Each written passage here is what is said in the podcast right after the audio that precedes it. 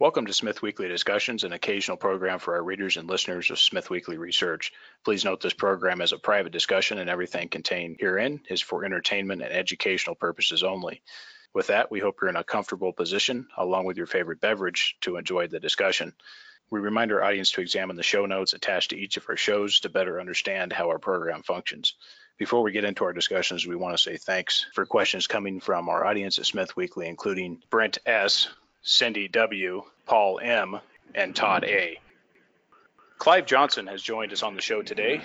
Clive is president, CEO, and director of B2 Gold, an upper mid tier producing company with gold mines and various stage projects across Africa, Asia, and Central South America. The company is listed on the New York Stock Exchange under the symbol BTG and also on the Toronto Stock Exchange under the symbol BTO. Mr. Johnson, good to have you on the show and welcome. Yeah, pleasure to be with you, Andrew. Well, Clive, I suspect most of our audience has heard of B2 Gold and Clive Johnson before, but will you tell us a little bit about how you came into this business, Clive, a bit on your background, and then why this business attracted you? Well, I've been involved in this for quite a long time now. I started as a very young man in mining exploration work here in uh, British Columbia. We were based in Vancouver, so here in British Columbia and up in the Yukon, and I was involved in uh, as a student trying to pay my way to university, involved in exploration field work. That's really where it started. And then we um, we formed a, a contracting company, myself and some of the other guys, and uh, built that company into a pretty successful uh, contracting consulting company, looking not just for gold but various metals, and working for some of the bigger mining companies and doing all sorts of interesting jobs up in the, the mountains and um, in the wilds of British Columbia and the Yukon. And um, we decided after a period of time of making building a successful company to, to go public and see if we could maybe find some gold for ourselves and some shareholders instead of doing it for the big companies. So basically, over time in the early 80s, we went public, and um, in the 80s we had some good exploration success, and then um, this company was called Bema Gold was our first uh, public company. Actually, it's an amalgamation of three companies we started in the early 80s. So Bema Gold started as a, an exploration company, and uh, we were quite successful quite quickly with uh, building a mine in Idaho and then moving on to Chile, uh, two world-class discoveries in Chile, uh, built a mine there, and ultimately went to South Africa and also uh, to the far east of Russia, which was quite an adventure, to say the least, um, and built a gold mine there. And we're building a, um, a second gold mine there called Kupol, one of the richest gold discoveries in the world in the last 50 years. In, in this one in the far east of Russia as well. So a very successful company. We were on our way to becoming a million ounce a year producer in Bema. So this is around mid 80s till to, into the 2000s. So we were projecting some dramatic growth, especially with the Kupol mine in Russia coming on. But then Kinross, the larger Canadian gold producer, showed an interest, and they came in and wanted to make an offer to our shareholders. We really weren't interested in that, to be honest with you, as management. It was kind of our baby, but we take it very seriously when you're a public company that you work for the shareholders. So we had 75,000 shareholders. So Kinross came in and, and made an offer to our shareholders that we felt was our obligation to take to the shareholders, and they ended up acquiring, taking over Bema Gold for about 3.5 billion dollars using uh, Kinross's shares in a, in a in a in a share exchange. So our shareholders voted in favor of the deal. It made sense in lots of ways. It was a 38% premium to our share price at the time. So we decided to uh, move on and see if we could do it again. So in 2007, we formed B2 Gold at zero, uh, we, again similar to Bema Gold. So we took the same, a lot of the same executive management technical team that had built Bema into a successful company, and we decided to do it again as founders of the company. So B2 Gold started in 2007, and we um, started off with a, a, joint venture in Colombia, and then we moved on to Nicaragua, acquired a project there, and built a mine there in 2000 and 2010 11. That was successful, and then we moved from there to acquiring a producing gold mine in the Philippines, Masbate, which has been a great success for us. And ultimately, we also acquired another development project called Otjikoto in Namibia, and we built that mine successfully um, 2015. That would have been 16, and that significantly increased our production profile. And then the last deal we did, uh, acquisition was a very exciting uh, opportunity in Mali in West Africa, in a belt of successful gold mines. And we had the opportunity to do a friendly takeover of an Australian company called Papillon they had done a great job in exploration and feasibility, but they couldn't uh, raise the money to go and build the mine. It was a very negative time, 2016 for for building gold mines, largely because of the failure of too many gold mining companies of attempting to build gold mines over the last 10 years. So the industry was out of favor and the construction was out of favor. Um, but we have a track record of doing it well and doing it. We do it ourselves. We build our own mines. We basically do everything ourselves. We um, don't use a lot of contractors or consultants, and that's about accountability. We want everyone to be accountable to each other, accountable to our shareholders, accountable to the, the countries we work in and their, and their citizens. So the best way to do that is to do it yourselves and have an extremely experienced team. So between Bema and B2Gold, we have about 280 years of collective experience in the industry, not just in the industry, but working together actually between Bema and B2Gold with our senior executive team. Everything from exploration, legal, finance, uh, building mines, running mines, and all the other things that go into it. So, one of the most experienced groups, if not the most, in I think in the in the history of the gold mining space. So, we built the um, Fekola mine, our most recent success, in two and a half years. Um, on, on three months ahead of schedule, on budget for 450 million dollars. But we also built it with a view to expanding it. So that was two and a half years ago. We just poured our millionth ounce of gold from Fekola in December of last year, and it produced about 460,000 ounces of gold at very low costs last year. And this year we're expanding the mill again. We're expecting to produce 600,000 ounces of gold from Fekola. It's the seventh lowest cost gold mine in the world today. So it continues to grow, and we have great exploration upside there in addition to what we've already done. So that puts us at about 960,000 ounces for 2019 of consolidated gold production between the three mines. So that's the Otjikoto mine in Namibia, the Masbate mine in the Philippines, and the biggest one, 60% of our production this year will come from Fekola at 600,000 ounces. Very low cost producer, all in sustaining costs are probably going to be somewhere around $800 an ounce. That's all in. And we are um, rapidly uh, paying down debt. We should be debt free in the third quarter of this year and generating huge amounts of um, of cash flow. We started a dividend policy late last year, which has been very well received. And the idea is to continue to do what we've done so well for so long, which is continue to grow by accretive acquisitions, building mines, but also through exploration. You know, we have one of the best gold exploration teams in the world, and we continue, whether it's acquisitions, we continue to find more gold, or whether it's in our own right in exploration projects. So we're exploring the world worldwide, really uh, places like Uzbekistan, Japan, and other interesting areas all over the world. We have a reputation for going where others fear to tread, and I think the reason that's been so successful, frankly, it's about delivering on the promises you make to presidents of countries and citizens of countries. if you go in and tell people you're going to build a gold mine, create a lot of jobs, pay a lot of taxes, and you're going to do it in two and a half years or whatever, then it's really important that you back up what you say and you actually do it.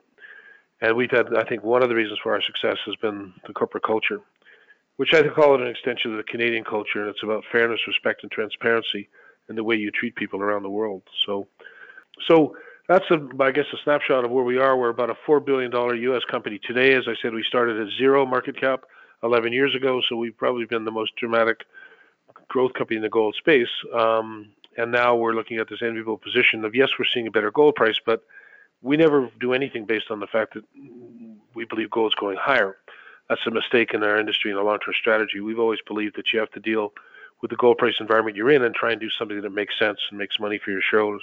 I guess a case in point there is when we built the first gold mine in Russia in 1998, in the far east of Russia called the Julietta mine. When we financed to build that mine, gold was $300 an ounce, or not $1,300, $300 an ounce. Yet we were able to somehow finance and build a gold mine in Russia. Um, that's the kind of, I guess, way we view the industry and our perseverance to do things that make sense it's a big mistake in our industry, and so many have done it to acquire projects because and thinking you'll be okay if you overpay because you're going to find more gold and our gold's going to go higher in price. That's not a rational business plan, in my point, from my point of view. So we've had the same strategy for well over 30 years now as a public company. So a little background: um, we're the founders of the company. You don't see that too many four billion dollar companies in this space. Of the the people you're talking to and the shareholders we're talking to are the founders of the company. Um, I think that's important. When I look to invest in something, I want people that are passionate. I want people that know what they're doing and have success, a history success. I also want them to have skin in the game. That's a very attractive thing to me. And one of the failings of the gold mining space, in my mind, there's been too many hired guns coming in for short term, trying to make money, and not really having a long term credible strategy and making some big mistakes. through uh, impatience, perhaps over aggressiveness, and just bad technical and bad management. I hate to say it, but it's just been a reality of the gold space. That's one of the reasons why gold stocks have been so out of favor for a while. Well, very well. I really appreciate the exhaustive overview, Clive, there, and also very extensive experience, I would point out, uh, all over the world. So commendable because very few teams have actually done that. And I share a lot of your views related to the industry. And I want to talk a little bit more about that before we get into a little bit more of B2 gold and then move on to some other topics. 1st mm-hmm. off, where are we at in this gold market cycle, Clive? Well, that's a great question. I mean, uh, you know, we all know about the volatility of gold. We've, we've seen some of it quite recently here. I think, um, you know, we we we have the luxury of being ambivalent about the gold price because our argument to potential shareholders or shareholders of, of, of B2 Gold is that you don't buy our company because you think gold's going higher. If it goes higher, that should be a bonus. That should be the gravy on investment in a gold company.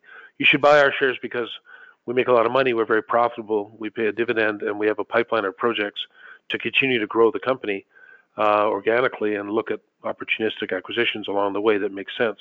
But we've never been built on the idea, as I said earlier, that gold has to go higher.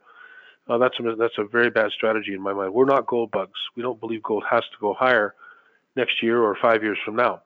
Um, so we we built this all around the idea that whatever the gold price is, we can be profitable and continue to grow the company. Having said that, I do like the signs of what we're seeing in the gold market today. Uh, just by just so just to point out, every hundred dollars that gold goes up increases our cash from operations by hundred million dollars a year. So we're extremely leveraged to the gold price. My point is that for the generous funds, particularly the generous investor, you don't need to buy us as your gold exposure. That's that's part of it. It's it's a big part of it, but the bigger part of it is the success of the company without gold rising. Um, but I like the signs of the market in the sense that one, for one reason, supply. We haven't been there's been very little exploration done in the world in the last 10 years. We've been one of the more aggressive companies in that regard. So there's been very very few new discoveries, and there's very few Fekola type deposits out there today for people to um, to acquire and build. Um, it takes about the average companies around 10 or 12 years from first drill hole discovery to producing gold. We've got it down to five, but we're a little different from most companies. So therefore, if you think about it, with a lack of exploration money, money spent for so many years, then lack of discoveries, even if we crank up exploration now and start making discoveries, they're not going to come into play for the next eight to eight to ten or twelve years. So I think the supply of gold is going to start. Is going to. It's already dropping. It's going to continue to drop. So as a very fundamental supply demand basis, I see that as a likely positive factor for the gold price going forward. Also, just the turmoil in the world, the Trump factor, and all those factors that come with that as we've seen recently, but also um, debt. You know, I mean, the gold bugs will tell you that the world is awash in debt, and the, you know the Republicans don't seem to care anymore about worrying about deficits anymore, which is unusual. So therefore, we've got un- uncontrolled spending by governments, including the United States. Someone's going to pay that debt eventually over time. So I think I think we're at a potential stage here where gold could be very strong for a sustainable period of time. Once again, though, we don't have to make that part of our pitch because we don't control the gold price. I prefer to do things that we control, um, like our costs and like uh, like the projects we build. Uh, anything that gold does in terms of the upside for our shareholders and, and ourselves, we'll take it for sure. But that should be the that should be the gravy on top of a, of a, of, of a good fundamental investment. But I like the looks of this market, and um, I think it could have some legs to it. Well, that's a great position, Clive. I completely agree with how you've positioned things here. Now, let's talk about base metals for a moment. Your mm-hmm. thoughts on things like copper, zinc, and any other metal you'd like to comment on? Sure. Well, I think that um, I mean the bottom line is we're obviously in a time in the world where people turning their attention as they should to protecting the environment, um, and and we we've always taken that extremely seriously. We've been on the cutting edge of environmental responsibility and social responsibility going back decades before it had fancy titles like corporate social responsibility. We we we were doing that way way back in the day and I, I really believe in that. I think I believe there's certain places in the world where you shouldn't build gold mines, um, and I believe that you can build, as we've seen ourselves and other companies, building uh, very responsible, environmentally responsible, socially responsible mines that benefit everyone. The bottom line is, unless we're going to go back to living in caves, we need metals. The base metals, copper. Um, when you look at what's going on with uh, electric cars and uh, other sources of energy, et cetera, there's going to be a lot of need for copper and other metals, zinc, et cetera as we go forward in the modern world, look at your phone. I mean, there's a lot of metals in that phone. We need to keep um, producing them. So I do believe that um, we're going to always need a supply of metals, but and I think that the next several years you've got China, but you've got India now. You've got many countries growing and changing, and you've got many countries going greener and greener, and that all, in my mind, actually it, it, interestingly enough, that actually can can mean an increase in base metal consumptions, not a decrease in consumption as people go green. It's kind of a counterintuitive, but I think it's a it's a reality. So I think that uh, for zinc and copper and and silver and of course gold, I, I think the um, I think the, the demand side I think looks very very positive going forward. And Clive, I know you've mentioned a few already, uh, but maybe what, what really sticks out to you as really a major issue, if you can point out maybe one or two. I know there's more than that, but what bothers you about the mining and exploration business today, and what should be done to improve the industry? Yeah, well, there's a lot there, but I'll try and be brief. um, I, I, think one of the biggest problems we're seeing um, now in the industry is a lack of technical capability. Um, you know, we had so, so few uh, kids going into geology or engineering as everyone went through the whole um, the whole high tech craze, and then and then now we've got the the weed craze and all these other things that were sexier looking. Um, you know, if you're in the computer software business, that's way more sexier chatting up some girl in a bar than being a miner. Um, so I, I think that uh, you know I, I think there, there's been this unfortunately lack of talent going into our industry, and that's critically important. Ours is a really tough industry. I've always said there's no renaissance man in the, in the mining industry. It's such a complex industry. You need many different talented people with very different skill sets to come together as one and, and be successful, which I think we've, we're, there's other examples, Agnico Eagle and a few other companies that I would put in that category, but I think we're, we're on the leading edge of that. So one of the first issues I think is a, is a lack of talent. So you end up with consulting firms that might have a good team, but they've got several teams and someone hires them because they don't want to put together their own technical team, and it is hard. But that's what we did over many years. But so they end up having to go outside and trust outside consultants. And one of the biggest problems in that is the fact that what you've seen over and over again with several high-profile projects in Canada and elsewhere recently is one of the critical elements is how much gold is in a ton of rock. Uh, if you get that wrong, you can build the best mill in the world, but you're never going to have a successful mine if you've under if you've overestimated the amount of gold that's in every ton of rock. And we see that time and time again in the sector, particularly in the last five to 10 years.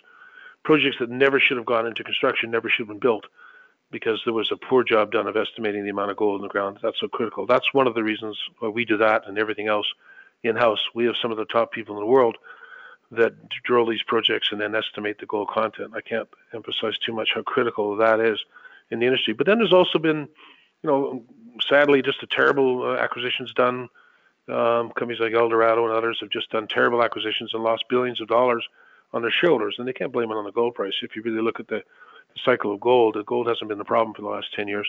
It's been just this, some very poor work done, and, and you know, sadly, very bad management. I hate to always sound like I'm ragging on the industry. I just believe in accountability. I expect to be held accountable by our right. shoulders, and I expect we need we need more institutional investors and more all investors to hold management teams accountable. The reason people lost so much money in the last 10 years in the gold space isn't because of gold price, it's because of bad management. And that's really frustrating and disappointing for those of us that are doing it right, because we all, of course, in life get tarred with the same brush. So the technical side is huge. Greed is a big factor. Um, we've had too many guys come in, ex-investment bankers or other business guys thinking they're smart and they can do what I do, and they come in and they parachute into a company uh, and uh, they're you know they're looking to make as much money as they can in three to five years and get out. They're motivated. They're deal junkies a lot of the time. They don't have good technical teams and they don't respect the technical side of the business. So I think the good news about all that, having said all that, the good news is it's changing. It's changing partly because it has to change because so many companies have lost so much money. So you're going to see more and more companies getting together. We need, we need that. We need less gold mining companies that are better run. So we need a lot of the pretenders, a lot of the companies that have tried and failed to get out of the way and if they have a good project, they need to give it up for their shareholders and take shares in somebody else that can actually succeed uh, in the industry. So I like the trend that we're seeing.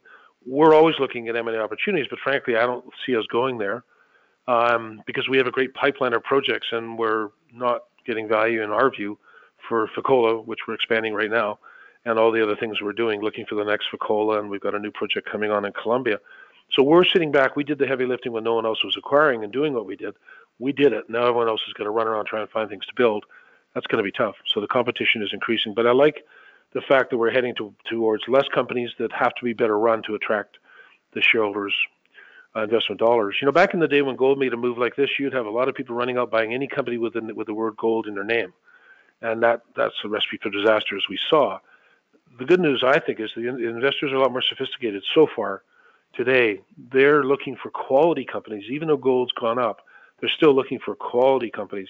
You know, $1,500 gold price does not make you a better gold producer.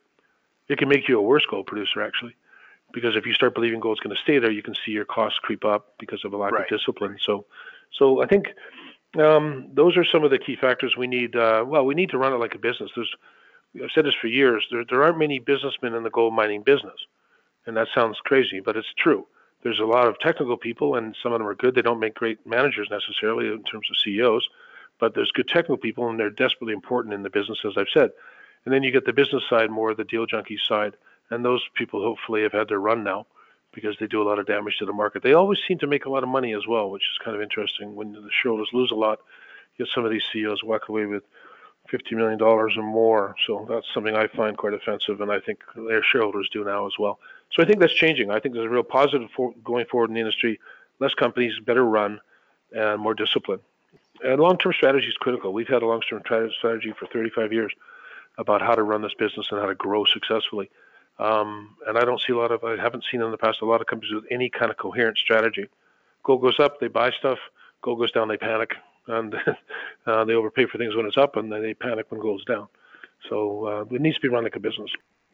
You touched on a lot of key points, and one of the things we've had trouble with has been overcompensation at early stage companies who certainly don't deserve it. What is your view on compensation in general in this sector? And can you speak to, for investors, the importance of management team selection? Yeah, I mean, I think I, agree. Uh, there's there's no doubt. It, it, it's pretty shocking when you look at the, over the years at the compensation that have been paid by some gold mining companies uh, for for very for frankly very poor performance. I always find that shocking. Shareholders need to start speaking up more and more, and I've, this is a frustration I have sometimes when I'm talking to um, investors, you know, sometimes all investors, but sometimes particularly the big investors, they'll bitch and moan at me about the, what happened at El Dorado or whatever, and I'll always say the same thing to them. I said, well, you know, did you go to the last annual general meeting and did you put your hand up in the question period and ask the CEO how he justified his compensation and the money he's made when they've lost so much money? And they go, no, no, no, we just sold our shares. Well, that's not holding the management and the board of directors accountable keep 25% of your shares and go to the AGM and stand up and ask the tough questions. I expect that if we falter, if we have problems, and you know this industry, like every other industry, has its issues, but I expect to be accountable to the shareholders. In our last annual general meeting in June of last year, 80% of our shares were voted. That's remarkable for a public company. That tells you that our shareholders are engaged.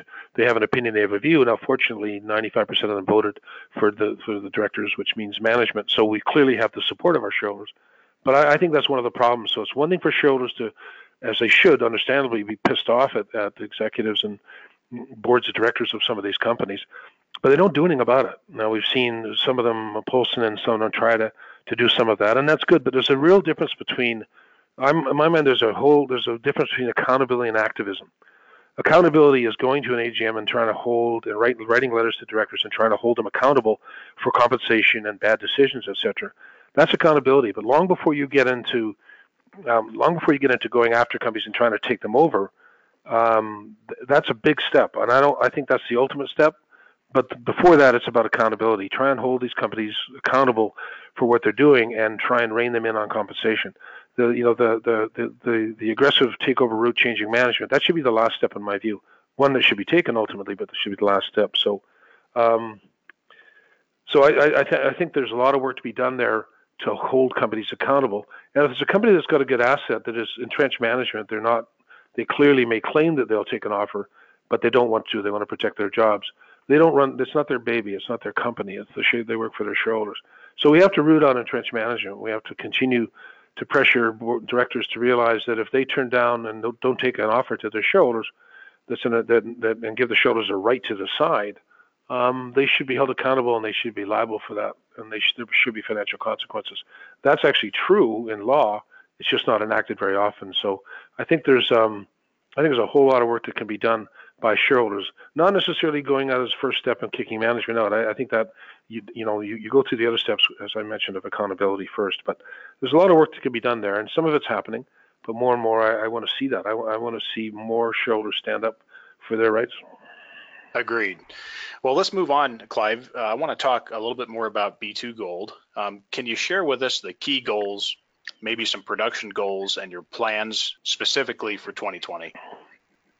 Sure. Well, we're looking at um, breaking the million ounce threshold this year in 2020. So we've got, the, as I mentioned earlier, there's a, there's a on our website. There's a really good presentation, our latest presentation that shows you a a growth chart, and it's pretty dramatic from 2012 to, to up to where we are today, um, and getting to a million ounces this year.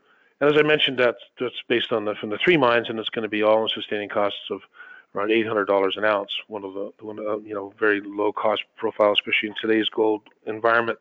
Yes. Um, so that's the focus there. The focus will be continue to um, generate tremendous amounts of cash flow, um, pay a dividend, and then, then that's the ultimate goal I had for a long time. Was I think it's very attractive to have a company that um, is profitable, take some of the cash we generate from our profitable mines and build additional mines or find additional gold, but take some of it and dividend out to the to the shareholders, give something back to the shareholders.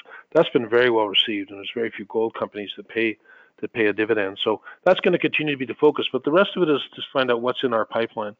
You know, I mentioned we're expanding Fekola uh, right now, so it'll produce 600,000 ounces um, this year, up from 460,000 ounces uh, last year. So that's a big focus. But it's the same construction team that built the mill. It's the same guys. I'm very confident they're going to do it on schedule or ahead of schedule on budget again. That's kind of what we do. So that that's a, a focus that I don't think is reflected in the market. Um, the 600,000 ounces from Fekola, um, and in addition to that, we are have a tremendous exploration targets on the large Fekola property. So about 20 kilometers to the north of Fekola is an area called Anaconda, which is a very large area uh, that has a, um, a cap of heavily weathered gold mineralization that has got about a million ounces so far, down to 50 meters. But below that, the, the, the, the geological model, not to get too technical, but the geological model is is there potentially other Fekolas, which involves the feeder zones feeding into this area that became weathered. So there's extensive mineralization, and over the last few months, we've started to hit underneath the weathered material in the sulfide, in the hard rock. We started to hit some really good gold intercepts um, in drilling, reminiscent of the early days of Fekola. So we're pretty excited about that. So we think there may be another another uh, multi-million ounce gold discovery in the same in the same area. Um, so we're looking at that, and we're going to aggressively pursue that. I think there's eight rigs heading on site or going back to work now on site after the Christmas break. So that's going to be an important thing. Once again, what's in the pipeline. Additionally, Gramalote is a project in Colombia we've been involved with for many years with Anglo Gold Ashanti. And it's a, now a 50-50 joint venture. We're the operator. That's just changed, and it's a low-grade but but interesting project in Colombia, a country we like. And the area in Colombia we're in is the best area you can be in to build a gold mine there. So that project is getting to the decision point quite quickly. Um, it's around four million ounces of gold so far low grade, but lots of very attractive uh, aspects of it, metallurgy and strip ratio that make it very attractive, even though it's a low grade deposit. We're looking to complete a final feasibility study at this project Gramalote by the end of this year. There's virtually no value in our share price for it to date because of the fact that it's been on hold for a long time. And to be honest with you, there was some very poor, well, there was some less than uh, stellar work done on geological modeling when we weren't operator and that's all been remedied now. So all of a sudden we have a new look at this project and it looks a lot better in terms of the potential economics. We're drilling it now in terms of infill drilling it. That means taking inferred mineralization and, and closing the drill spacing to turn it into indicated and ultimately reserves. Um, we expect that to be successful. We're doing that now. So by the end of the year, we'll have a final feasibility. We have a, we're, we're already well along the way in the permitting process in Colombia. We could be making a decision early next year to build that as our next major mine. Um, so that's the potential for somewhere around 450,000 ounces of gold a year. So far, the economics, if the drilling pans out, uh, and it's infill drilling, we don't expect surprises. It's quite a homogeneous ore body. But if the infill drilling pans out, this is a project that should become a mine. And uh, as I said, there's very little value in our share price for it now. We'll be coming out in the next three weeks with three very important news releases. Um, one of them is going to be a, a preliminary, an updated preliminary economic assessment of Gramalote showing the economics the new economics for this project. Um, so that's an important milestone, and that will be out in the next couple of weeks. In addition to that, we're going to have our 2020 detailed production profile and cost estimates, our budget coming out next week. And somewhere in the middle of all that as well, there'll be a new updated geologic resource based on Fekola drilling, which we've been extensively drilling to infill drill that as well. So lots of news coming up uh, as we hit marketing season and, and, and, what we're doing. So we'll have lots to, to update our shareholders on. Now, Clive, over on the operations side, and I know your cost profile is already quite fantastic. What areas is B2Gold working on or looking at to reduce costs and improve efficiencies going forward? Well, you know, if you look at, I mean, we're always working on that, but I think that, um, and you can always make improvements, but we are one of the lowest cost on a per ton basis. Our three mines are some of the lowest cost per ton open pit gold mines in the world, and they're not in the easiest areas of the world like Nevada and stuff. So we're very good at what we do. We're extremely good at mining. Uh, once again, we don't use contractors. Uh, we do our own mining because we begrudge them the profit. And why would we pay someone to do it? We want to control it. It's about accountability again. So we have a just one of our great strengths is the technical side of it, the the day to day, you know, mining, and also it's, it's the way we we have about nine on average 98% of our employees are of the country that we're in. Um, we don't use a lot of expats. We, we we train people extremely well, and we also have a. It's all about what I said earlier about culture, fairness, respect, and transparency. The way we treat people and our workers in the local community. So we have a stellar um, safety record. We've gone recently. We went over three years in Masbate in the Philippines with an open pit gold mine with 2,000 employees. We went three years without a single lost time accident. So uh, there's no there's no factory in North America that could boast that safety record. So it shows again the, our commitment to all aspects of what we're doing. So we'll continue to look at improvement. I always tell investors if you want to see if a company is well run, a good place to start is their safety record. If they're taking care of their people and they're running a safe mine and are environmentally responsible, it, there's a pretty good chance they're pretty good at mining as well. So I think that's a, you know, for the amateur looking at the companies trying to figure out how do I judge these guys? Well, what have they done before? But also, how seriously do they take safety and, and environmental responsibility? Because those are things that you really have to have discipline to be that safe in a mine. Every day starts with every shift starts with a safety briefing, and that is absolute religion, and that's what we've been able to do. And that also really encourages your people around the world that you you you know you're you're looking out for their interests. They're well paid, um, they're well fed, and they're respected, including their safety. Um, so that's one of the reasons I think why we've had so much success in all these different countries in the world. So we'll continue to look at optimizing. There's always things you can try and do to tweak the recoveries, which is a huge part of our industry. How much of the gold can you get out of the ground? But once again, we do have one of the top metallurgists in the world has been with us for 20 odd years, um, and continue to add other talented people in all areas. So the best way, I mean, we're a low cost producer today, um, and that'll continue. And then beyond that, it's also our ability to find additional ounces. You know, we have this tremendous exploration team. Every deal we've ever done, we don't pay for ounces that might be there, but in every deal we've done, we found a lot more gold. So that adds value as well, not only to the mine life, but depending on the grade of what you what you're finding, that can improve the economics. And we're always looking at new technology. You know, there have been some technological changes in the industry. I think there's lots more to come, and we're on the cutting edge of looking at uh, the various things that are happening in the world that can increase efficiencies uh, in, in in everything from the mining, the recovery of gold, and everything else we're doing. Well, that sounds like a pretty tight ship to me, Clive. Mm. Well, let's let's. Uh, I want to want to ask you a little bit more about the key people over at B2Gold. Is there a couple key people there that you want to make mention of? Sure. Well, I mean, there's a, a founding group of us that were Bema before, and and uh, with some of the founding executives of B2Gold, and, and and over time we've added a, a tremendous depth and experience to that team. You know, we have a we have a slide I mentioned earlier that we talk about the keys to our success, and one of them I, I mentioned was experience. So of the people that together we have 280 years of collective experience working together, not just in the industry. But that's everything from uh, the financial side. Uh, Mike Cinnamon's our chief financial officer. He's done a fantastic job. He came on about four years ago now, but he was our auditor from Price Waterhouse for 12 years before that. So we've seen every gold mining company out there, and he's uh, was our auditor and knows the company extremely well. He, he's been fantastic. So he he replaced one of the founding guys who uh, retired. Uh, Mike's been a great addition to the team. Another key player um, in making this all happen is Bill Lytle. So Bill Lytle's a, an engineer, and Bill um, was working with us in Russia. This is this is one of the things you'll see in our group: the consistency of people being together for so long. When we started in Russia, Bill was involved in uh, in permitting the Russian opportunities. He was involved in engineering work and also CSR work back in the day. So he's got a very well-rounded experience on the technical side, but also in areas, other really critical areas like like permitting and CSR. So Bill was um, George Johnson, who was one of the founders, who was an excellent mining engineer, and he was a real one of the keys to our success in transforming from an exploration company to a producer, which is almost never happens successfully. But George Johnson was a fantastic engineer. who was the architect of a lot of that. He mentored Bill for many years. George retired and is on our board. But Bill has just stepped in and done a fantastic job, I guess, for the last four years now.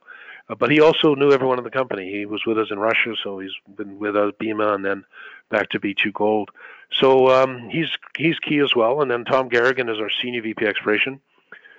Uh, Tom and I started working together in the in the early '80s in the Yukon.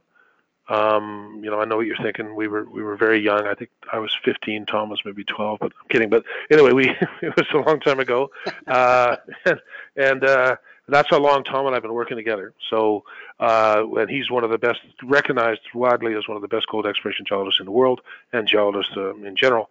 But um, so that's a key thing. The relationship between business, I'm the business guy, and between technical is so critical. And when you go that far back, you know, you you learn to work together. And you know, despite the what I, I guess I'm perceived as a bit of an aggressive persona, but where I like to think of a passionate guy, but I'm not a micromanager.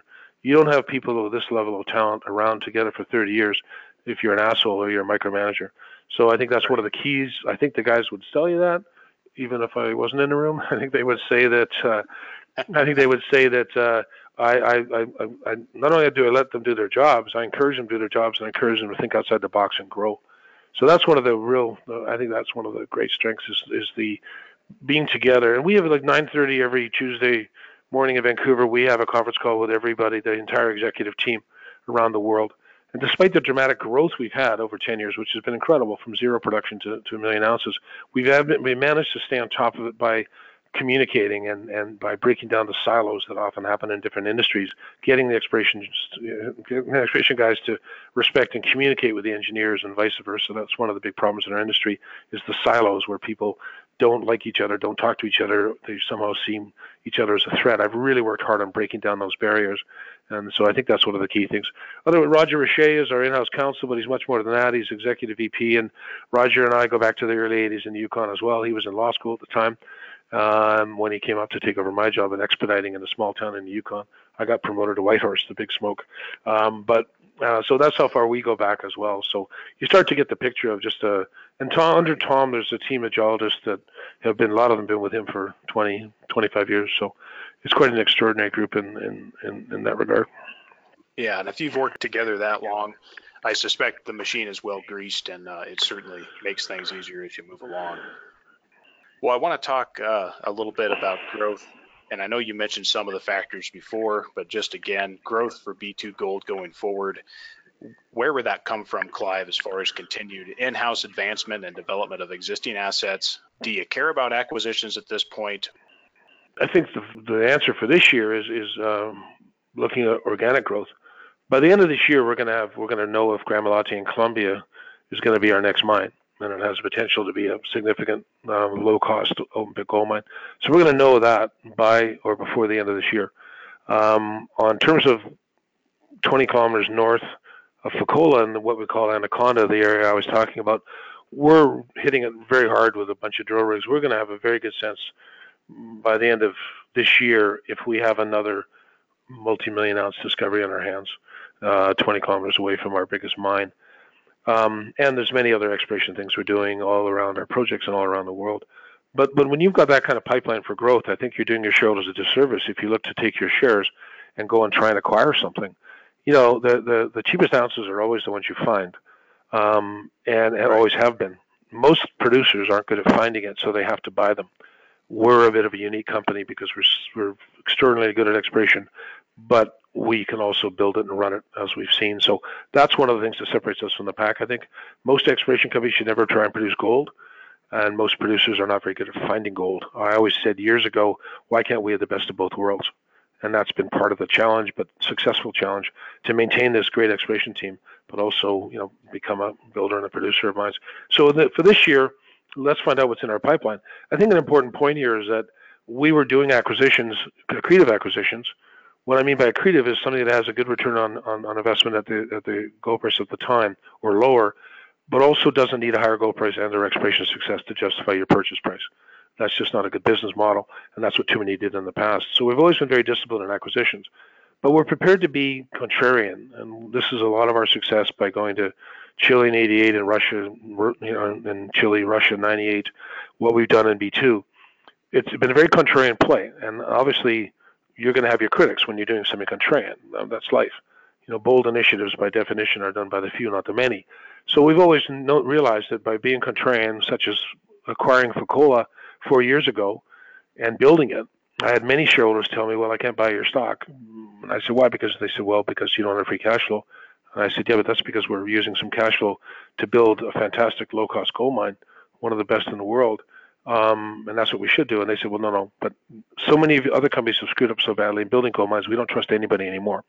So when we acquired Fekola four years ago, there was no competition, and it was recognized as one of the best undeveloped gold projects in the world.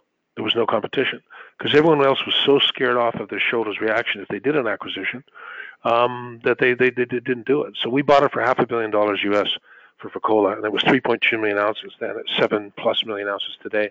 But if it was as it was then four years ago, if it was around today with that 3.2 million ounces and a really good feasibility study, yes, and good exploration upside. But if it was what it, now what it was then, the bidding would start at a billion. It would probably go between a billion and 1.5 billion um, to purchase Fekola, and we wouldn't be the buyer because 1 billion to 1.5 billion for 3 million ounces would be overpaying. But we wouldn't have done that. So the good news about being contrarian is you don't have a lot of competition. The bad news about being contrarian is you're going to have a lot of critics and cynics, and that's okay, and you prove them wrong over time understandably, I understand why people were so cynical about the gold mining space in the last ten years. Look at the look at the results of, of what most gold companies did, for, despite the pretty pretty healthy gold price. So, um, so that, that that that's one of the keys. So why would we go now and take our shares and try and acquire something? It's not cheaper than it was before. It's going to be way more expensive now. There's very few good projects out there. We can't find anything we like, or very very few things we like. So even if we were trading at eight dollars a share, and I don't think we'd be out there looking to do significant M&A because let's find out if there's another Fekola. Let's find out if Gramalote is what we think it is. Those are already in the pipeline. Those are those are free ounces. So so that's our strategy. We're always looking at M&A. We always will, and I wouldn't rule out in the next couple of years doing an acquisition, but it's got to be something that has to pass the smell test. And the smell test is doesn't need higher gold prices or exploration success to justify what you pay for it. We're never going to change that. That's been our strategy for 30 years. So um, we'll be opportunistic, if, but I want to find out what's in our pipeline, because if there's another Fekola out there, um, and Colombia is what we think it is, there's a tremendous growth uh, built in right there for the next couple of three years. Very well. That's a good way to go here, and I think you've got the pipeline that's worth worthy of further expansion and advancement. Well, mm. you've been able to work, Clive, with some governments and some tough jurisdictions to get your projects built out in production and sustaining for years. I know you mentioned a few before, but what key strategies would you point out to the audience that have been absolutely critical to your success dealing with these jurisdictions? Yeah, I think the secret of uh, managing political risk uh, is delivering on the promises you make. You know, if you go to a country, as I've done, um, Russia or Mali or Namibia or the Philippines, and you meet with often the president of the country. And you walk in and say, well, you know, we're a Western Canadian company and we want to come and build a gold mine in your country and it's going to take two and a half years. We're going to spend, you know, $300 million to build it. Um, and we're going to create all these jobs and they're going to be good, safe jobs. We're going to take care of the environment. We're going to do lots of social programs in the community that make sense. We're going to try to leave a sustainable community behind after the mine is finished. And bottom line is we're going to pay lots and lots of taxes. It's going to be a win-win. So if you say that to a foreign leader in a third world country, particularly, they're not like us. They're not cynical as us. They believe you. They think you're going to do it. so it's probably not a bad idea to do it because at the end of the day, they're out there promising their citizens, their constituents, that we have this great Canadian company coming in here and they're going to do all this stuff, and they're, they're repeating what I said. So if we don't deliver, not only are we letting the president down and the country down, we're putting the leaders of these countries in a very difficult position. So sometimes when you see gold mining companies or other mining companies getting in problems around the world with what they call political risk or the government's screwing them over taxes, often if you dig a little deeper, you'll find out that the company didn't do what the company said they were going to do. And they lost the trust of the government. And sometimes government will say, well, we don't trust you anymore So the only way we can get any money out of you is to increase the royalty, increase the taxes. No CEO is going to sit there and tell you or other shareholders, yeah, we screwed up and the government's pissed off at us. No one's going to admit that. They're going to blame the government. So I think all the countries we've been in over all the years, we've never, knock on wood, had serious problems with government. So it starts with delivering your promises, but then it starts with fairness, respect, and transparency. No surprises. Don't go into somewhere, even if you've got a permit, and start, knock, start knocking trees down without going to the local community and telling them what you're doing and why and help use them to cut down the trees. But it, it's those simple things, and I do think it comes down to respect and how you treat people. And maybe it's because all the guys in our company, including myself, I started as a line cutter and a claim staker. There's not a lot of silver spoons running around here, or you know, Ivy League guys. This is uh, we've all worked hard in our lives. And I think we have a tremendous amount of respect for the miners, the workers, the exploration people, and, and the people that live in the communities around.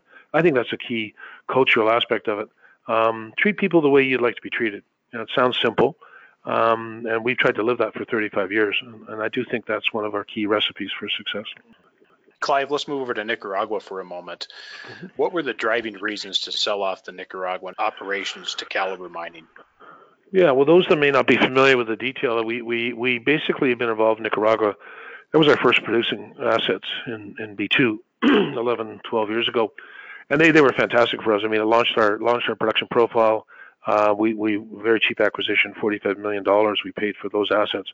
One small underground open pit mine that wasn't doing very well, it needed an investment, um, and uh, bad labor union history, etc. We came in and, and, made that a better mine, invested money, dealt with the local people in a very positive way. That's been a great success story.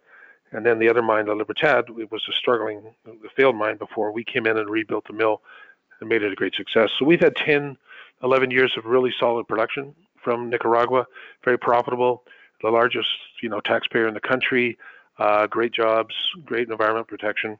It was a great success for us. Now we started to get to the point where the mines were starting to run out of mine life, or quite soon, especially at La Libertad, and there's exploration upside there. So Calibre has a lot of other assets, so I'm sure Calibre is going to continue to be able to feed the mill there, and they can they can focus on the country, and they they're they're good. They've been there for a long time. But we didn't just sell the assets in Nicaragua. We vended them into Calibre, and we now own 32% of the shares of Calibre. And that's because we were very happy with Nicaragua, despite the recent political turmoil. I think it's going to right itself, and I, I, we love the country. We love the people. I mean, it's a very misunderstood country in the world, especially in, in, in Central America. It, it is it is so different from Honduras or in Guatemala, any of these countries, both in violence, both in education, um, infrastructure, being able to do business in the country. So we, we're I'm a huge fan of Nicaragua and will remain so going forward. We didn't sell out. We didn't we didn't change our ownership in it because of anything to do with the politics. Um, we did it because we want to focus on bigger mines now. That's what we're doing. We've grown a lot, and it was really important to get someone else in there who could really focus on Central America. And they're good guys. They've done a good job in Calibre. I'm a shareholder myself as well as as B2Gold being a shareholder, and they've been in the country for almost 10 years in the exploration side. So they inherit all of our people. We care very much about our people. So our 1,200 employees, they've they all work for Calibre now and it's been a great transition. And the Calibre was an exploration team. They inherited a great mining team, a great executive team in Nicaragua, and the, the country managers are Nicaraguan, as we tend to do it. So I think it's a win-win-win for everyone. The Nicaraguan government's happy with the situation. It's important once again to go and explain that and the rationale of what we're doing. I think it's good for Calibre. I think it's you know good, good for Nicaraguan people. I think it's good for the B2Gold shareholders. We're still involved. We'll still benefit from the upside, but we get to go and focus on what we need to be focusing on, which are now uh, some of the larger opportunities that we have. Yeah, certainly you guys have mastered the political situation there. Um, you guys have been highly successful in light of even the issues that have occurred over the last two years. And I want to ask you just a little bit more about that, Clive. What are your thoughts on hmm. Nicaragua going forward as a mining jurisdiction, given the current political social debacle in the country, and thoughts on how you see things might come out? You know, as I said before, Nicaragua is a very different country um, with a very with than than what we see, um, and, and, and unfortunately in a lot of the other Central American countries. I mean, if you look at you know the the caravan or the invasion force, I guess as Trump likes to call it, coming from Central America trying to get to the United States. Uh, have you ever heard any Nicaraguans mentioned in that? You never do. They don't really particularly want to go to the States. They'll tend to go to Costa Rica for a while and then come back to Nicaragua. So they're not, and that just tells you a lot right there. They're they're they're not subject to gang violence, threats, violence. It's very different in Nicaragua. It's the safest country in Central America by far. But it's also got a very up until recently, I think it's disappointing what happened because I don't think it had to happen. I think that Ortega has actually done a very good job uh, as a democratically elected socialist for a long time. He, you know, he attracted, he, he encouraged the capitalists to come back to Nicaragua, the coffee growers, uh, ultimately, and, and, and, and made it made it an attractive place for companies like ours to go and successfully build a gold mine. It's been a great success, and we put Nicaragua on the map for gold mining. But what Bema did, and many other companies have gone there now. So I think it's unfortunate the the way things happen because of the knee-jerk reaction of the government to getting cutting off cut off from cheap Venezuelan oil, and they draconian they brought in, in my opinion, some draconian measures uh, to try and um, help their budget, but they didn't communicate with their with their citizens very well, and they lost the support of lots of different groups in the country, and that's something they haven't done before. They've always been good at communicating. I mean, they're they're a party of the people. They've always done a good job of communicating with the workers, communicating with students, and uh, and also communicating with the uh, business side. It was working quite well.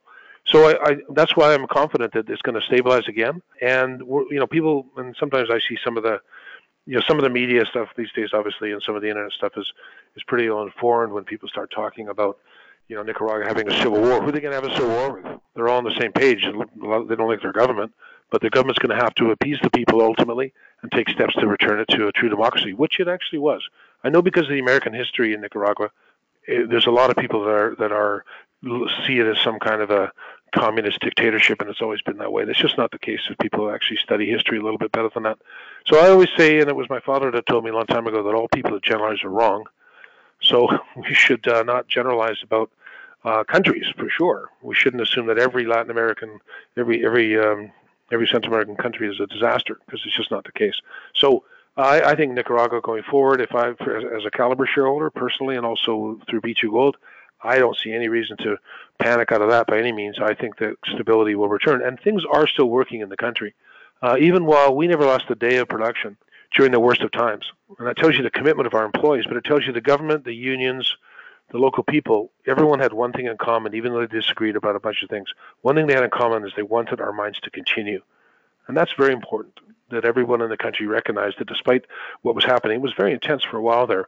We were still, our workers were showing up every day to go to work to make money by running the mine. And that to me tells a lot about what we've done there, but also about the people of Nicaragua. Well, you're you're certainly speaking of, of quality because uh, much of the last five years I've been there. Oh, good. Well, well, you know, you know how beautiful that country is. I mean, we we fell in love with it, you know, and the yes. people are well. I mean, as you know, the people are great. I should ask you if you agree with my uh, my take on Nicaragua, since you're more of an expert than I am. No, I, I don't know about that, but I certainly agree. Well, Clive, let's talk about the future of B2 Gold as far as uh, kind of the end game. What is the end goal with this business, Clive? Is it more growth coming down the pipeline? Obviously, we discussed that. Is it to continue operating in the mid tier area? And is there a desire to sell the business under the right terms, like what you did with Bema Gold? What is the end game? Yeah, well, I, you know, frankly, I hope that this company is here you know 30 years from now because I just think it's such a great culture and it's such a demonstrated success not just in, in, in the important area, of course, of being profitable and making money, but it's also the way, and I think, you know, I've talked about a lot, but the way we've done it. That's something that's something I'm most proud of. We all are. The way we've been able to do this. Um, it shows you that, you know, mining, mining, mining companies can be extremely responsible and can add a lot of value. We've got a lot of work to do to, to convince the world that it's not the the, the arrogant, uh, secretive mining companies of the past. So I think that's a mission that will continue with us. And I, as I said, I I don't think I'll be here for another 30 years. I'll be pretty old by then. But um, I, I think there's a culture here, and there's a there's a great group that can, can carry this company well into the future. Um, if so, the idea is just continue what we're doing. You know, we're not going to sit there and tell anybody, "Well, we're going to be two million ounces by three years from now." I don't like doing that because then, because then you're putting pressure on, and acquisitions don't come along just when you want them to, and, and exploration success doesn't. So I'm not going to put numbers on it. I'm just going to say that we're going to responsibly grow the company. We're not going to do what so many others did, which is grow for the sake of growth. That was one of the problems we had in the industry. You grow irrespective of what it costs you. You grow because your ego says grow, and some shareholders want you to grow, so you do it. Sometimes when you shouldn't try and do it. So that, that's the first thing. I think that stay the course, and I mean, I don't think we're going to stop growing after what we've been able to do in the last 40 years. We're certainly not going to stop the ability to do that. So we'll continue that through accretive acquisitions and exploration success and what's in the pipeline. If it was 10 years ago, I'd be very worried about a hostile takeover bid for B2 Gold right now, or not even a hostile. They might come as a friendly initially. And you know, we we have a lot of credibility in that conversation because we didn't want to sell Bema at all. It was our baby. It was mine. You know, part of my life for 30 years from zero. But as I said, we, we, we believe in, in accountability, and we had 75,000 shareholders. So when Kinross made a, a 38% premium offer, we never had a meeting of the management or board to say, "Gee, do we take this to our shareholders?" We never had the conversation because it was it was automatic. We had an obligation to take it to the shareholders. So I I, I would tell you the same thing now. We don't want to. We do not want to be taken over. I don't really care what the price is. We don't want to be taken over, but it's not our call. But I, I'd be worried if it was 10 years ago now, because by back then, companies were paying big premiums, um, sometimes ill-advised, big premiums to take over companies, and it's, it's hard for a shareholder to turn down a big premium offer. But right now, with the, with the Randgold Barrick deal, where where Randgold accepted a, a no premium offer from Barrick when Randgold was down 40% the year before, um, that tells you that uh, that Mark Bristow is now running Barrick, who was Randgold. He can't turn around now, and he said it. He can't turn around and do premium offers for companies like ours. He won't do it because he can't do it given what he did with Randgold and Barrick. Shortly after that deal, we had the Goldcorp um, the Goldcorp uh, Newmont deal announced, and that was a 17% premium for about a half an hour. So they came in and offered premium. The market, you know, didn't like it, killed the premium right away. Um, that's another example that you're not going to see a lot of. Um, you're not going to see a lot of big premium offers for companies like ours. So I like that because we want to keep doing what we're doing. And I don't think I haven't met a, a, um, yet to meet a B2 Gold shareholder who would be interested in a no premium offer from another company. You would, I mean, do you want to take Kinross shares for our shares? Why? Um, we are recognized as one of the best management groups in the industry. Look at our track record. Why would you want to take a no premium offer? It makes no sense. So, I, and I hear that from all the shareholders. So, I think we're going to get to continue to do it for a while. And I like the fact that there's a little more discipline in the industry because the last thing shareholders need now is to go back to 10 years ago where people are paying stupid premiums for things and, and the, the, the acquisitions they're making turned out to be disasters. So, I, I think you're going to see more M&A I think it's I think it's welcome. You're going to see more companies of similar size get together. I don't mean to sound cocky, but I do believe in the merger of equals. We just have no equal, in my view, at this time. And I mean that seriously because with the growth profile we have and our ability to do this, we don't have an equal that we would say, well, let's put the two together and two plus two makes six. We, we don't see that. Let's see what's in our pipeline. Um, we we will look at opportunistic acquisitions as time goes on, but right now, I think our strategy is a good one. We'll stay with it. So we, we we're not we're not building this to sell it. Never been that was never the case in Bema. It's not the case now. Having said that, as I said, if we get an offer from a credible company um, with a big premium, uh, we'll be taking it to our shareholders.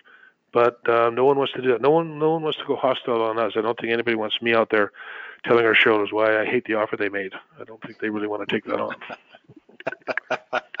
no, absolutely, and uh, certainly the responsible approach. I, I, like your approach, and and you're absolutely right. Another uh, recent uh, no premium uh, Equinox Leagold transaction that's in progress. Another non-premium.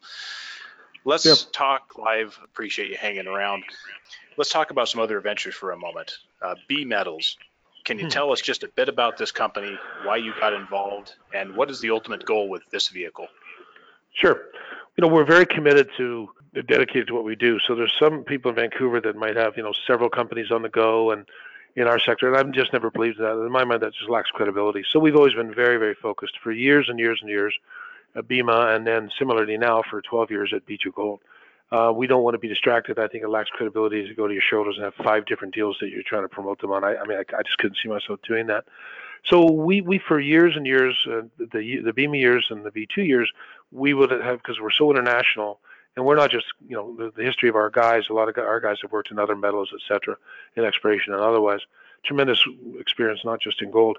So we were, offered opportunities over the years in copper and everything else. We always said no, no, no, no, no, no. We're you know we're B2 Gold and we're a gold company. So unless it's a copper project that has a lot of gold in it, then that's not for us.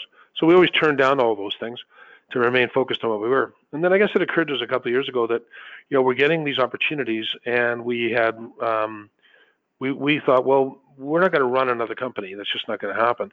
But what if we, with our expertise, uh, can become part of a of a very highly skilled technical management team to go and look at base metals with us as the founding shareholders, along with management, but also, um, you know, some of us on the board of directors, but not not running the company, but being there um, utilizing our areas of expertise and on our, on, our off hours, the few hours we take off a day, to uh, to be able to advise and help as, as from a director's point of view. So so that's what we did with with BeMetals and, and um, John Wilton, who's the president CEO, really well, tremendous experienced. Um, um, geologist and and uh, really knows the world of base metals like incredibly extremely well so he was interested in, in, in being the guy on that on the not not in a, in a very serious role as as executive and the technical role. So he leads the charge, and you know you you know Derek and Derek's used to be with Bema back in the day and investor relations and, and, and corporate development. So he's another very important part of the executive team.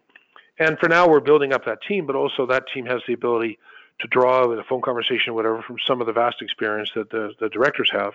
And we think, you know, we think we should have a right to invest in other things, um, but we're never going to run another company. But I don't. I think I should. I think the B2Gold shareholders are mostly okay with me being on the board of something. Um, I don't think I, they should begrudge me that opportunity. Part of the problem in Vancouver, particularly, is when you had guys that were on like 20 boards of directors or running six companies, you lost a lot of credibility. Under well, never had credibility. So you had a lot of, I think, people overreacting or sort of to what else are you doing. I think I've shown over 40 years that my where my commitment lies. But we had those opportunities, and so we said, well, let's see what we can do with, uh, with John and, and a very strong team of advisors. We have uh, Dick Sillitoe, one of the top copper experts in the world, uh, who's an advisor. I met with him, wonderful man. Um, we have people like that scouring the world looking for opportunities. But right now, BeMetals uh, is a junior base metals company that has two interesting assets. They're, quite different. One of them is a past producer in Idaho, high grade zinc, silver, some good gold grades, and it was a past producer, never never fully explored uh, underground. And now we've been doing, we acquired that and have been doing some drilling recently, getting some excellent results. We think we're onto something that's going to be a mine. The, the big question now will be what's the size of it. And now we're drilling deeper than it's ever been drilled before and getting some really encouraging results. So that's one where um, we're we're pretty excited about that. And then we also are in Zambia, where we have a very uh, exciting copper target. Um, and this area is interesting because there's a, there's big copper mines all around us. The area that we're in is covered by a thin cover of desert. So there's great anomalies below it and some previous success with the big company, but no one really had the courage, um, or I guess they felt the need at the time to drill below the, the sand and we're doing that now, and we've been getting some really intriguing. It's early days, but we've been getting some really intriguing hits. It's elephant country when it comes to elephants and when it comes to copper deposits, um, and we're intrigued by the possibility of that. So something like that, if you were successful in finding a major copper deposit, you know that's the kind of thing you'd bring in a partner in at some point along the way. And there's big copper companies all around us there. So, so we're scouring the world for other opportunities, but we're particular, just like in B in B B2, we're particularly picky about what we do and where we spend our shareholders' money. Um, so we're looking uh, long and hard at opportunities in base metals. But I like the two assets we have today, and we're we're we're doing going to be doing a lot more drilling in Idaho and more drilling um, the Pen Guinea project as well in Zambia. So we don't really go out there and push the story out a whole lot. Derek's done a great job, and John have done a great job of communicating with shareholders what we're trying to do. But I'm not the great believer in trying to promote a stock to a certain level and then try and find something worth that number. So you don't go and promote something to a dollar and a half uh, even if you could in a better market, and then pray that you find something worth a buck and a half. I've never done it that way. Um, so Bema started and B2Gold started out as you know as, as junior little junior companies, and uh, Bema was 3.5 billion Canadian, and B2 is now five Canadian or four billion US. So the question is, can we do it again? And um, we're we're we're uh, major shareholders. I own 10% of the company, and uh, we're supportive of a great executive team, and we'll continue to grow the team. The executive team has this, I think, real benefit for all shareholders to be able to tap into the knowledge and the, all this 280 years of experience that we have around here. But as I said, uh, we're, we're, we're never going to run two companies at the same time. We're going to continue to build what's a very strong executive team in BeMetals. And uh, I don't know, we're trading around 23 cents Canadian, so I'm still a big buyer of the stock because uh, at that price, I'm pretty comfortable buying a lot more of it. Um, because as I said, we haven't gone out there and promoted it, trying to get the price higher uh, for the sake of that. We, we want people, uh, like-minded people, to get involved at an early stage. So we've had lots of of, of uh, interest, tough market, but there's lots of people looking at our track record saying, "Hmm, I wonder if these guys can do it again." Well, it's certainly a company that we're watching uh, and are very interested in, and appreciate the uh, the overview and your thoughts on it. Uh, there, there's another small venture in which you're involved, just at the board level. thoughts on the market for vanadium, Clive, and this company Vanadian Energy? Yeah. Well, at the end of the day, this is something I got involved with quite a long time ago. It's a complete diversification, just out of some some interest, and um, we we we were we started in uranium, and that market obviously got very difficult.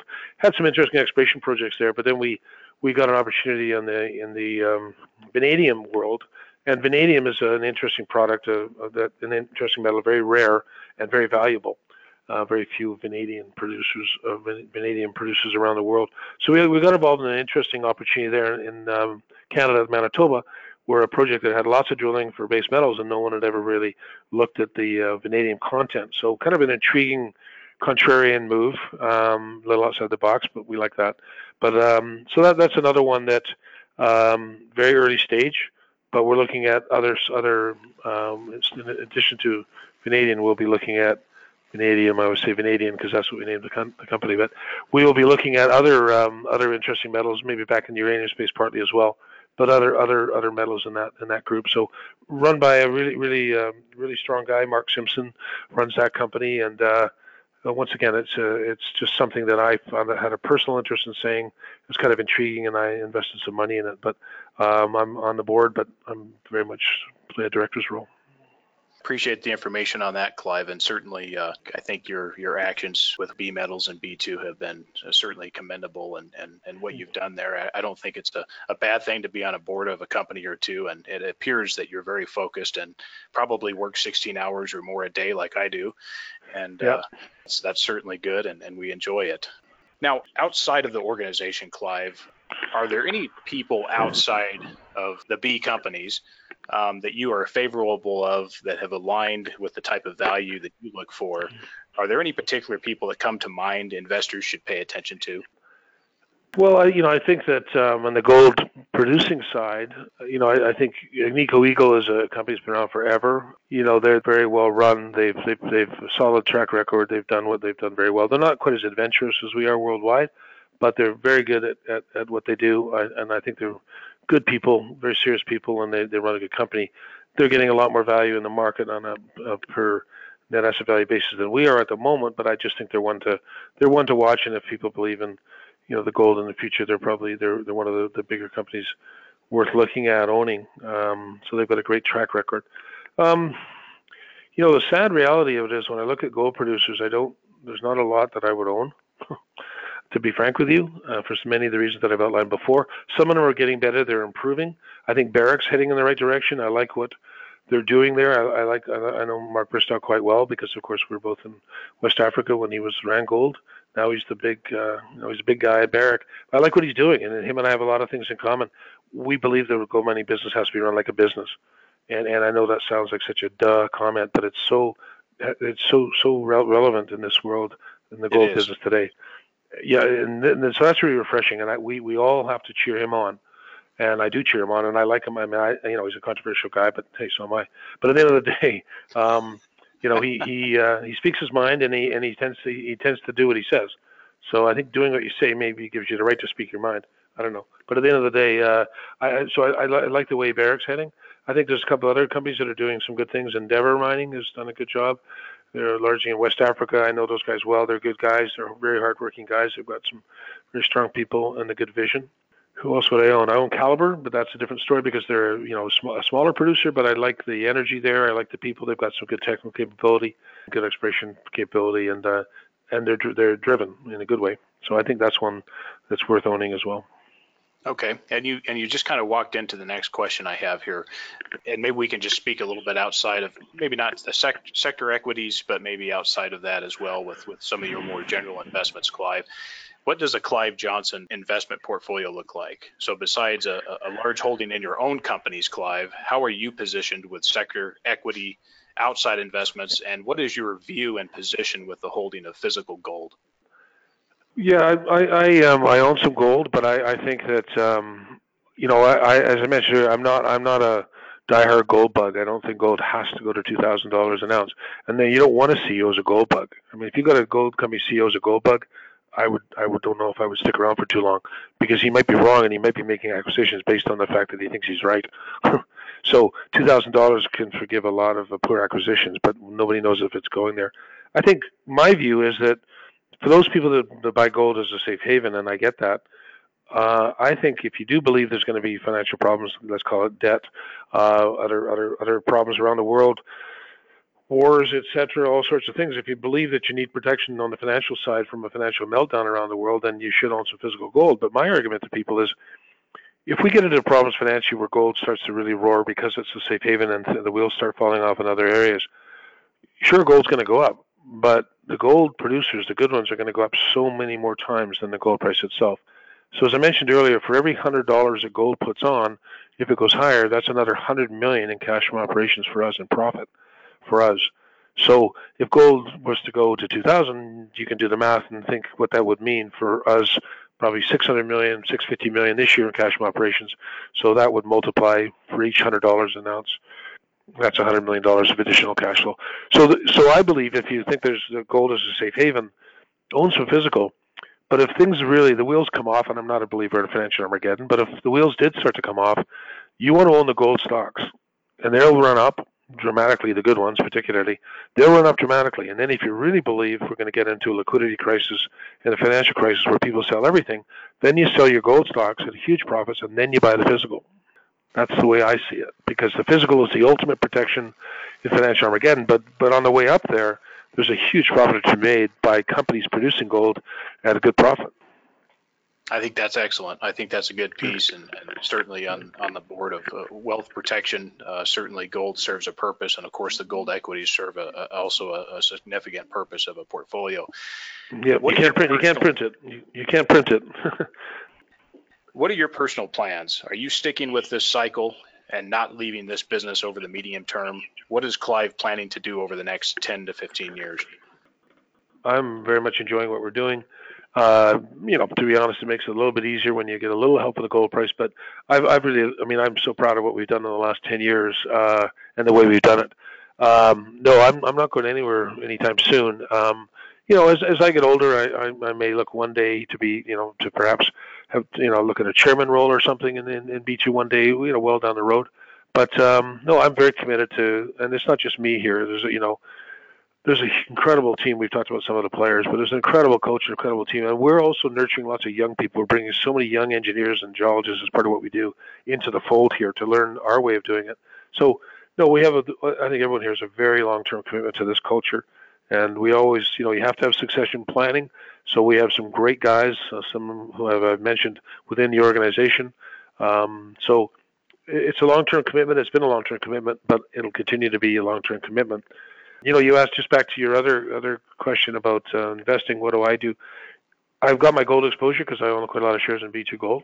I'm happy with that. Um, but other than that, you know, money's really hard to make, so I, I don't like giving it back.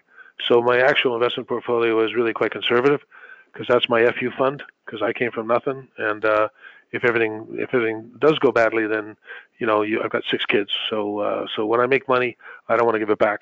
Um, and I've worked hard. I think I've worked hard to make the money I've made. So I take a pretty conservative view overall. But I've got significant gold exposure, and I think the best gold company on the planet, B2Gold. I think that's a great position, Clive. I appreciate you sharing that, and uh, I certainly can agree with your view. Now, for potential investors who are listening, why should they follow you, Clive, and why should they take a hard look at companies like B2Gold and even an early stage company like BeMetals? Yeah, well, I think it's about there's a bunch of reasons, but when we're reiterating now, but that's fine. To sum it up, yeah, track record. What have you done lately? Uh, track record, skin in the game, um, and those are two things I look at any investment I'm looking at. You know, uh, what have they done? Are they founders of the company? Did they have significant upside potential to be motivated by that, as well as you know other things? But um, uh, and also, I think I think in the modern world today, it, it really is looking more and more at the environmental side of things, the CSR side of things, because that's going to be critical. The companies that get it and you know, don't sign on later, I think we were on the we are on the cutting edge years ago about this whole movement towards green mining, and that's not you know we've embraced that a long time ago, not because it was the cool thing to do, which it is now. We did it because it was the right thing to do. So that's about accountability, fairness, and respect. Back to that I talked about earlier. So, and also, what are we going to do next? If you look at the fact we had no gold production 10 years ago, and now we have a million ounces of production, very profitable production, and a pipeline of projects, and the ability to build mines anywhere in the world where we choose to go, um, I don't see us slowing down our growth profile. Well, we'll slow down at certain times to see what's in our pipeline, but that's still growth as well. So if you're looking at a gold investment today, as I said, this is the perfect one for generalists because I don't have to sit there and go, yeah, you got to buy the stock because gold's going higher. Um, I love the fact that it's a real business, and if gold doesn't go, if gold goes back to 1300 and stays there for five years, we'll make a lot of money. Our shares will go up, in my view, and we'll pay dividends to our to our shareholders. There's very few gold mining companies that can make that statement. There's very few gold mining companies that can appeal to a generalist investor and I've had we've had great success recently. Lots and lots of generalists, that's part of the reason our stock has moved. I guess the dividend obviously helps attract some people, but that's not why we did it. But I think I think uh, more and more we are one of the I hear from traders and brokers. We're one of the four or five companies that comes up immediately when it's what should I own if I want if I do want to own gold, what should I own? Um, not just because of leverage, but because of the performance and the, and the, credibility. So that, that to me, that that that's you know we took a lot of chances and took some measured risks over the last 10 years, the last 40 years, but who's counting? But at, and at the end of the day, it's really nice to see them pay off. This isn't paying off because gold's gone higher.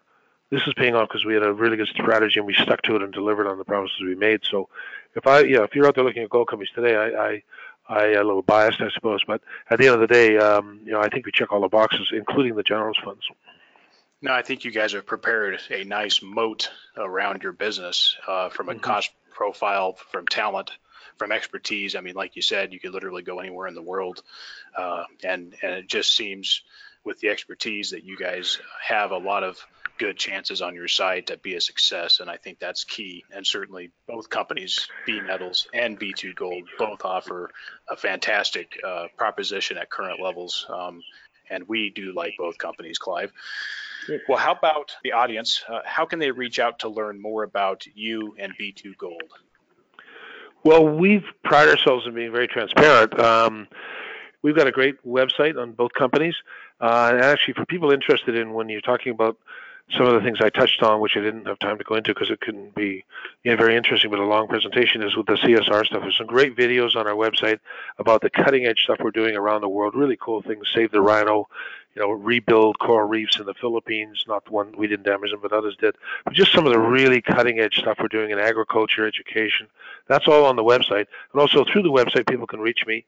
Uh, Ian McLean is our um, Vice President of Investor Relations at, uh, at, at B2. So we, we, pride ourselves on transparency. So invite your uh, listeners to test that out. Try and reach me. and if you can't, you can call me and uh, say that uh, able to reach me. But we pride ourselves on that. So uh, the website's a great place to start. And from there on, we're always happy to talk to shareholders or potential shareholders. And on the BeMetal side, Derek has done a great job there. And if he doesn't return your calls, let me know.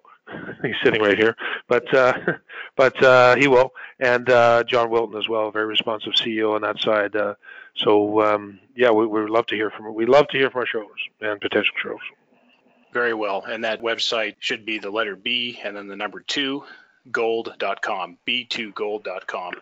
Well, Clive, thanks for coming on. It's been a pleasure. Best of luck, and I hope you come back again soon to update us.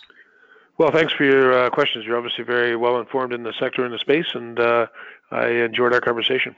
Thanks, Andrew.